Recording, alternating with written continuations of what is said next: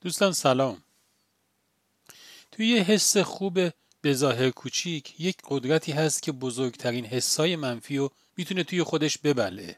درست مثل عصای موسی که سحر جادوگران رو در خودش بلعید. پسر جوون میگه از سر کار رفتم یه ساندویچی که به سرعت یه غذایی بخورم و بدو برگردم سر کارم. میگه من همیشه دوست دارم که غذا رو با لذت بخورم، ولی اون روز اینجوری نبود. فقط میخواستم سیر بشم و برگردم سر کار. اصلا هم از این حال راضی نبودم.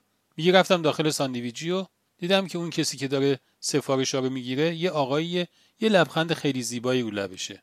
سفارش غذامو دادم. اومدم وایسادم بیرون. بعد از چند دقیقه صدام کرد و بدون اینکه صحبت پول بکنه غذامو بهم داد. میگه منم اومدم زیر درخت وایسادم، ساندویچمو خوردم. همینجوری که داشتم میخوردم داشتم مردم رو هم نگاه میکردم که داشتن غذاشون رو میخوردن. فکر میکردم اینا هم فقط میخوان سیر بشن یا میخوان از غذا خوردنشون لذت هم ببرن.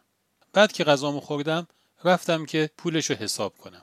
اون آقای فروشنده باز هم با همون لبخند زیباش همه چی یادش بود که به من چی داده. خودش حساب کتاب کرد و گفت میشه 7200. منم یه 10,000 تومانی از جیبم درآوردم و بهش دادم. اونم 3 تومن به هم برگردوند. گفتم ببخشید 200 تومن ندارم. یه نگاهی بهم کرد و گفت اشکال نداره، به اندازه 200 تومن لبخند بزن. میگه با این حرفش یهو خندم گرفت. خودش هم خندید. بعد گفت با این خنده‌ای که تو زدی ما به تو بدهکارم شدیم.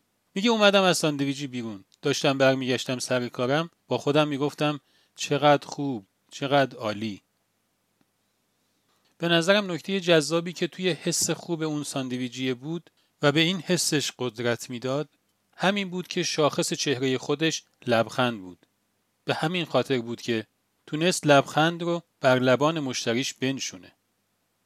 خدا نگهدار.